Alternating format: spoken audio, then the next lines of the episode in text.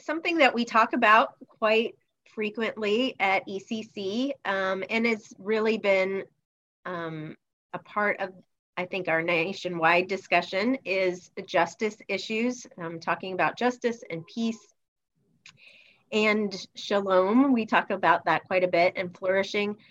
Um, and so during this teaching series that we're calling Your Kingdom Come, we're looking at what Jesus had to say. So there's a lot in scripture that um, we see about justice issues, especially in the prophets.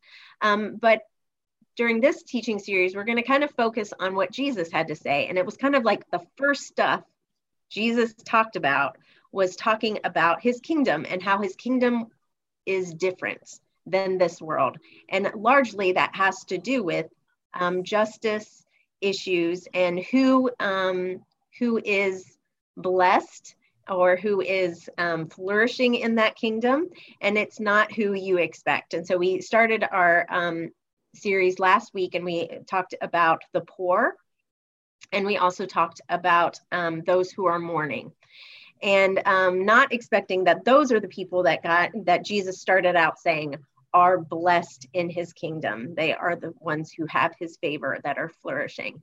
And this week we're going to look at, um, continue to look at those who, who are come from humble um, backgrounds. So we're looking at the meek, um, but we're also looking at just those who strive for justice. Um, and you might, because of the wording, you might miss that um, if you've read this passage in Matthew chapter 5. Um, and Alex is going, my brother in law, who's spoken at ECC, I think he's like kind of like a, an honorary member of our church because he's spoken so many times. And he certainly has journeyed with us all these 10 years and he knows about um, our culture and our community. And so he's going to bring the message today. So um, I'm going to pray and then um, Alex can begin his message.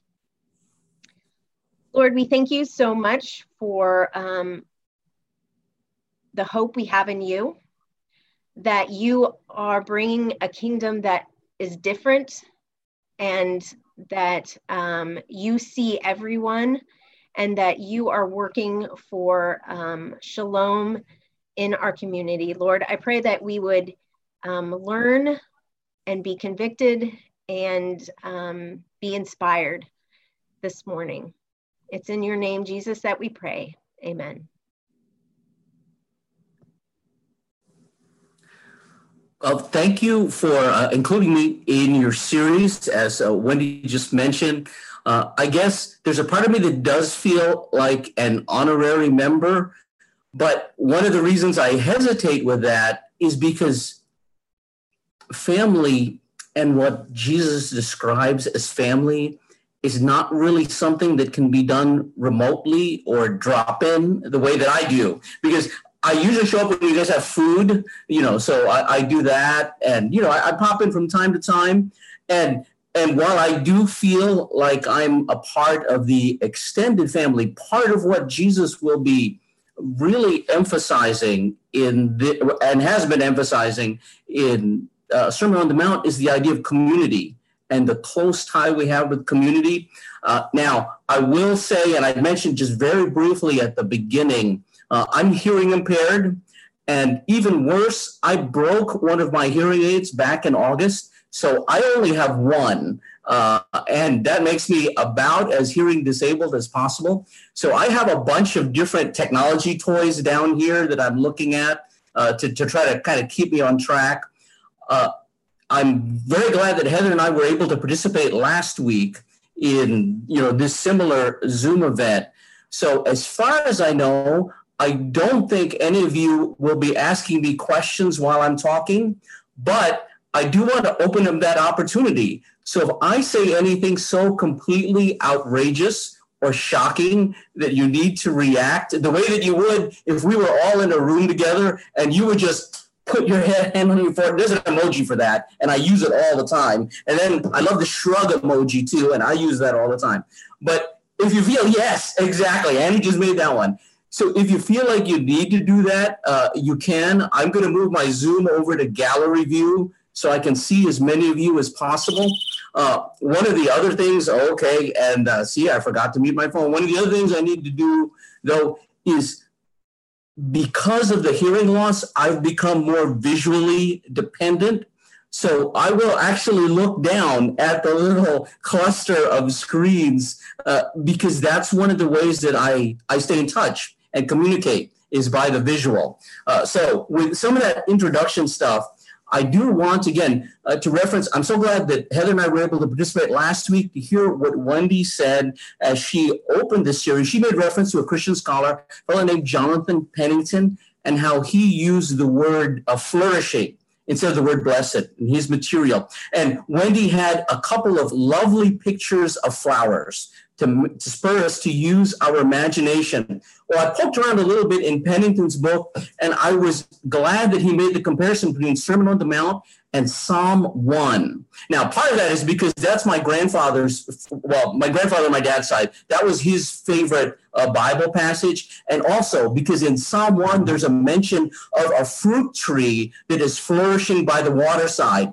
And so, as much as flowers are okay, if I want to think about flourishing and plants, I'm going to think about fruits and something that I can eat. Now, there's a slide picture uh, that I have uh, that is now popping up that, yes, so that is a vineyard in the Golan Heights. I think, you know, downloaded it uh, and found that picture. So, of course, it's a modern day vineyard, but from where Jesus was on the mountainside, wherever it was in Galilee, uh, and maybe even the crowd, they might have been able to look over and see vineyards that looked a little bit like this. You know, just the the crust, the clusters of grapes that are laden. Part of it is I just drove back from my parents. I don't know that it was a very super COVID friendly activity, so that's why I didn't want to mention it in the discussion time but they live in Staten Island. So I have been driving up there, uh, trying not to violate New York State quarantine or anything, just to pop in on them. So, of course, mom, being a mom, had to send me home with some food. And so she sent me home with a bundle of grapes.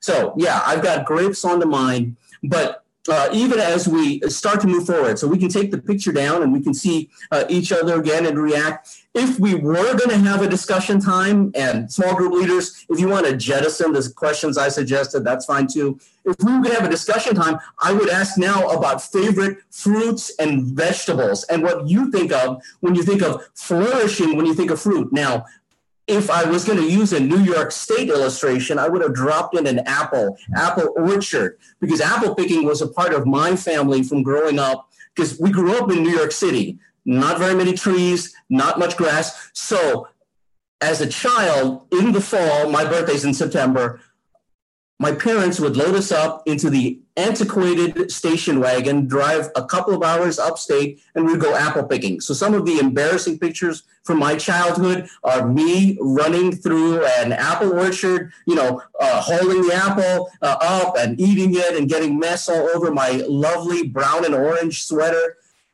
Flourishing.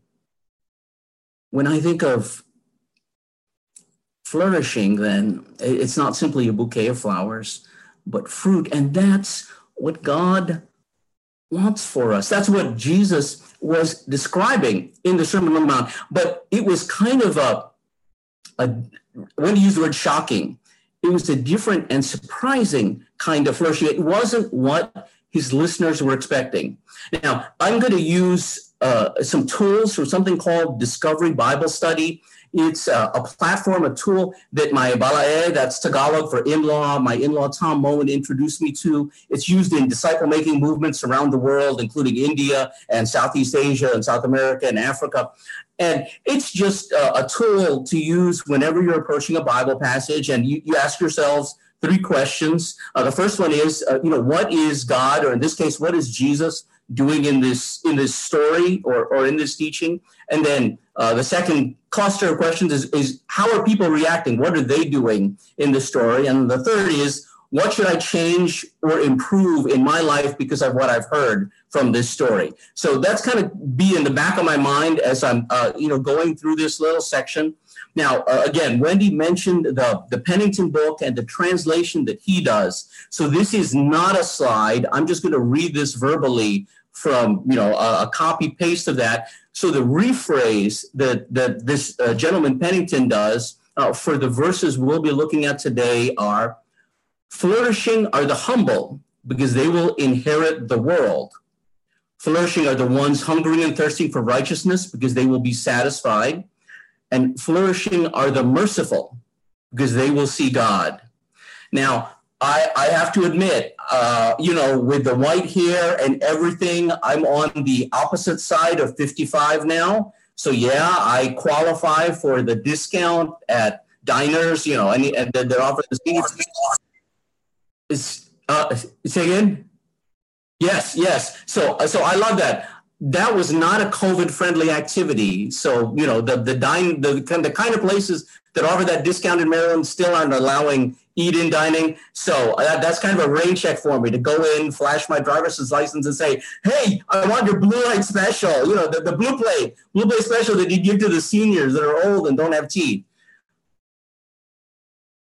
The you know, when Pennington uses the word flourishing, that does that that that kind of throws me because I'm I'm used to a certain word being there. So with that in mind, for those of us that are used to a certain kind of wording, uh, I'm going to go ahead and uh, and speak through the slides I have of the three verses, the three blesseds, the three flourishings, the three beatitudes. So that's the old old word that a white-haired person like me would use. The three beatitudes that we'll be looking at. Um, so the first one, uh, verse five, and uh, uh, we we can uh, toss it up there uh, blessed are the meek, for they will inherit the earth. Now, as I was driving down on the you know two and a half hour trip from Staten Island New York this morning, I deliberately played, listened to the Spanish translation from uh, NVI because I, I wanted to kind of hear it, and also I like that word, the word that is translating there. And so, uh, because I'm not Spanish fluent, I'm not going to embarrass myself with that. But but for those of you that are Spanish speaking, kind of pay attention to the word that is used there for meek, because in English there are other translations that use gentle and humble.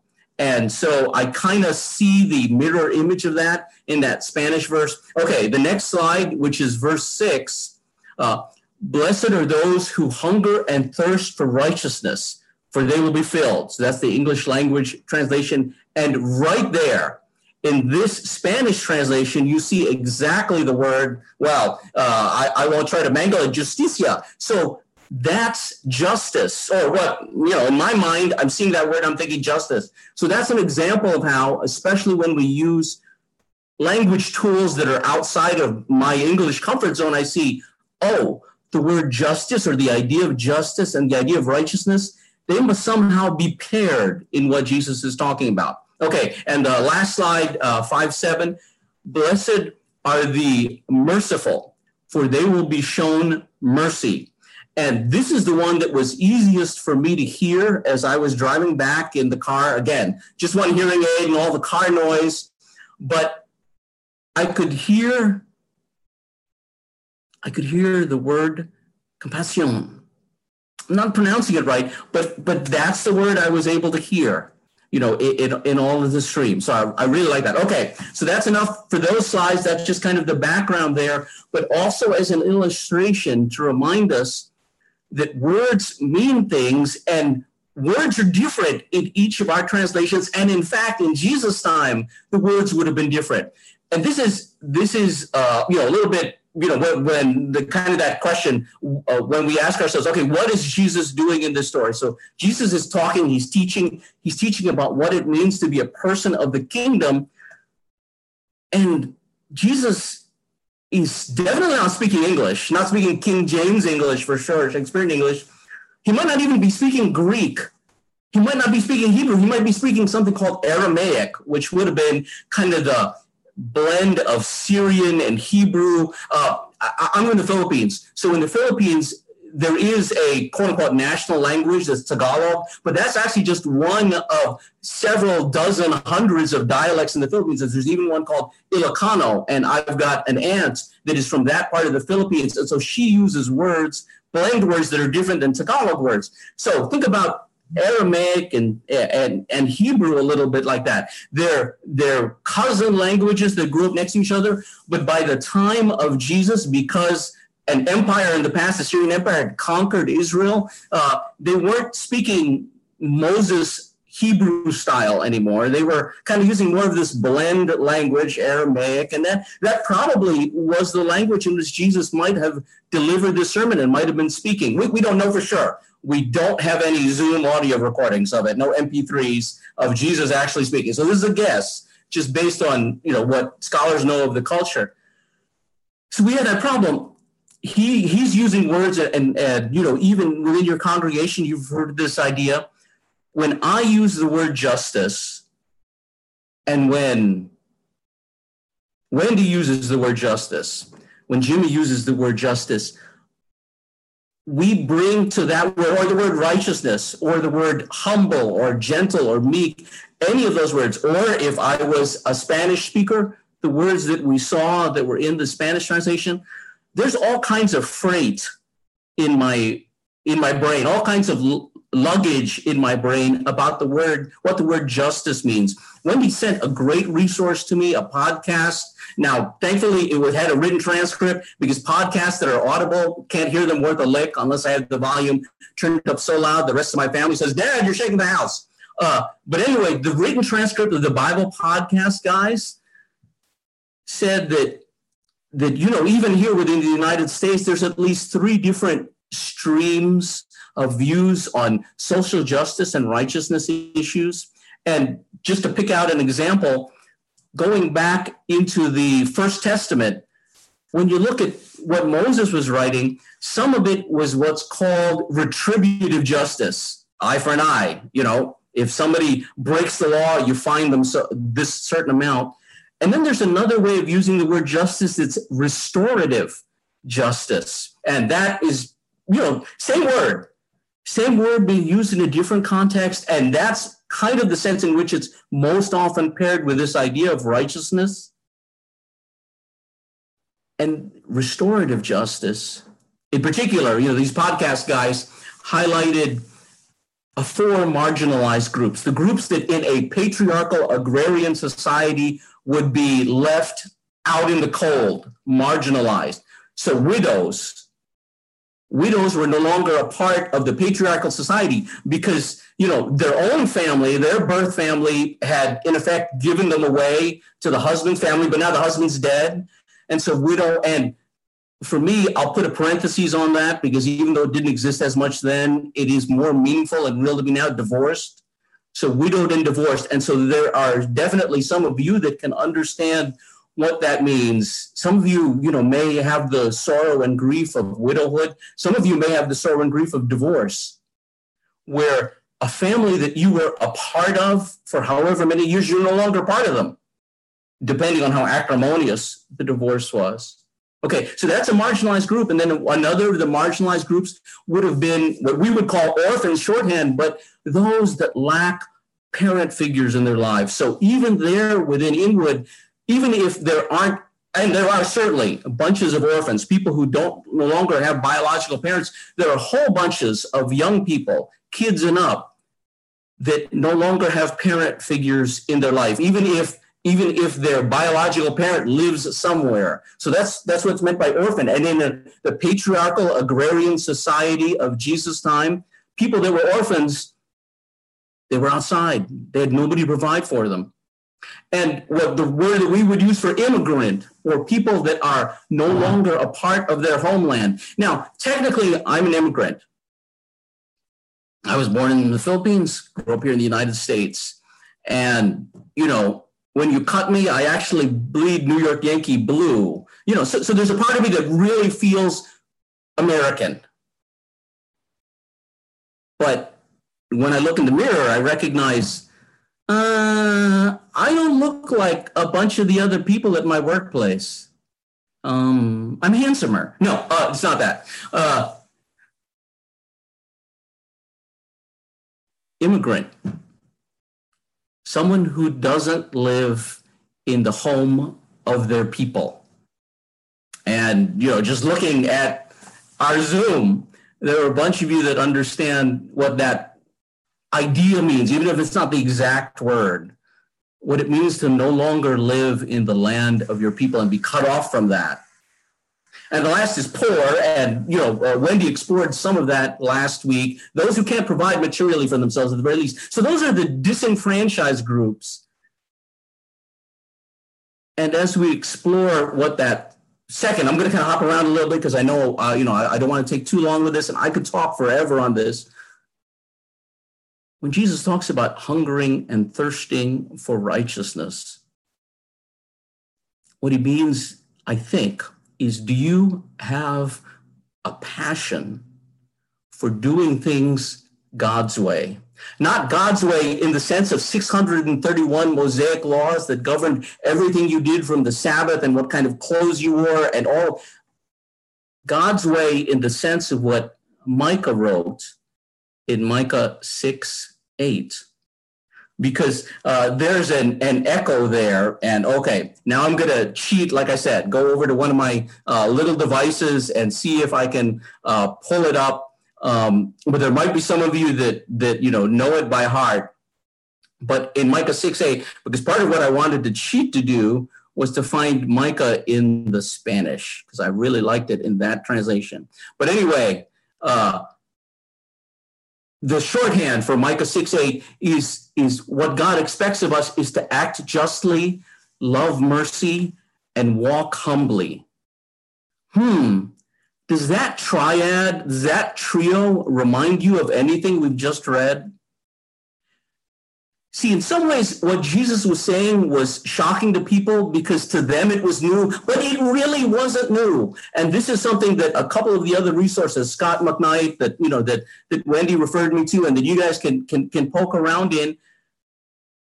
What Jesus was saying was, yeah, it was new to the people was listening to because they hadn't paid attention to what God had been saying for millennia all the way back to the time of the Old Testament, to the to the prophets, and going all the way back to the time of Moses and the Psalms. God had been saying things, and so you know, there I you know will grab the quote. There's a quote in uh, Psalm 37, 11 that says, "The meek will inherit the land," and surprise, surprise. So Jesus is actually quoting from David when he says the meek will inherit the earth. That's the way we, we think of it now. But what, what Jesus is saying is that this promised land you guys have, the gentle are the ones that are going to get it again, not in the sense of a title deed, but that God's going to provide that for his people. You see, in Jesus' time, and this will come back to hunger and thirst for righteousness, and then I will get into mercy. One of the things that is very scary about the idea of hunger and thirst for righteousness, deep desire for righteousness, is when that craving leads us away from God one of my favorite musicals, and this is one that I share with my sister-in-law, uh, Les Mis, and Jean Valjean. And you remember where he sings about he goes to prison for stealing that little bit of bread? We can hunger and thirst for bread and water. And we can even take by force or by theft bread or water or whatever it is that a rioter does when they invade a store. So there, the material things or the land, the physical land. There was actually a political party in Jesus' time called the Zealots, and he had one of them as one of his followers, the Zealot, who said, "We're going to get this land back from the Romans. We're going to do it by killing as many Romans as we can." And that wasn't Jesus' way because hungering and thirsting for righteousness, you can't steal righteousness. You can't you can't even vote in righteousness. You crave it in your heart and you crave it because it's it's the way God treats you and you want to treat others like that. So again, borrowing one more time from Scot McKnight, he talks about something called the Jesus Creed, about loving God and then loving people the way that God loves us. And so we know that Jesus was already quoting about, uh, you know, when he was talking about humble and gentle and meek, he was referencing something from the Old Testament. And when he was talking about hungering and thirsting for righteousness, again, those are ideas that God had been telling his stubborn Israelite and Christian people forever, and they kept not paying attention. They kept thinking that Jesus' kingdom was something of this world, because that's the theme of this whole series is your kingdom come. And over and over again, the disciples are saying, Jesus, when your kingdom comes, I want to be attorney general, and my brother is going to be secretary of defense. Okay? Jesus, is your kingdom coming now? Are you restoring Israel now? Jesus, are you going to make Israel great again and give us hats to wear? And, you know, our country. And Jesus would have said, guys, don't you remember the Maccabees? The Maccabees tried that 300 years ago, and it's still completely. Jesus kept, and Jesus at his trial in front of the Roman governor says, My kingdom is not of this world. It doesn't have governors, doesn't have emperors, it doesn't have presidents. That's not the kingdom that I'm bringing in. The last of the flourishings and blessings about merciful and mercy that might have been the one that that would have been a surprise to jesus listeners because that's the one that particular word mostly when it's used in the first testament is used about god because God's the one that has the power to do justice and punishment. And mercy is about God's long suffering. Uh, you know, that's one of those old Shakespearean kind of words, and and God's loving kindness, and that's when the word mercy is usually paired. And that's why I loved the Spanish translation this morning because it uses the word compassion, or well, I pronounced it the way a English speaker would, to show that that mercy is about can in this case be about hurting with those who hurt. I'm going to close with an illustration from, uh, oh, I'm almost over time, so I'm going to do this really fast. From my favorite TV show, there is a scene, an election time scene, when one of the characters, Sam Seaborn, is uh, running for Congress in a seat that really only a Republican ever wins, and he's a Democrat.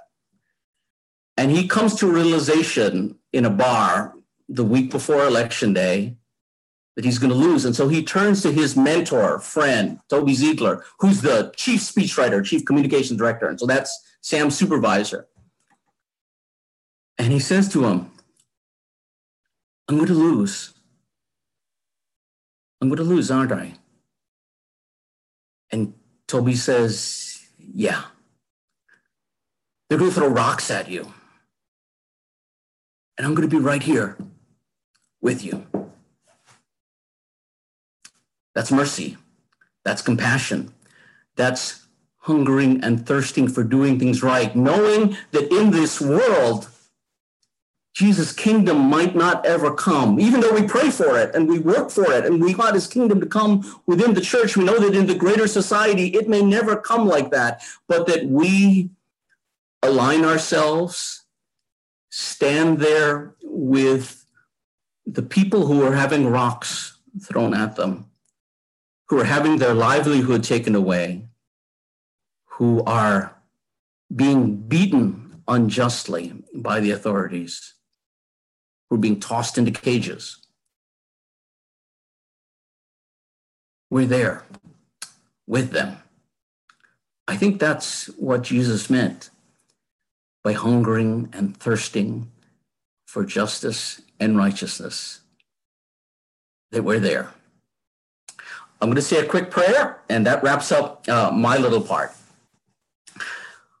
Holy Spirit, thank you for this opportunity to be with community and family, even though it is a very strange and pulled apart way to do it by video and not in person. Thank you, Holy Spirit, that you reach through the internet and electrons that we're sending out, those signals, and somehow, Holy Spirit, you are putting us side by side with each other as we hunger and thirst and deeply desire and seek after your way and your righteousness and your justice. We pray this in the name of the Father and the Son and the Spirit. Amen.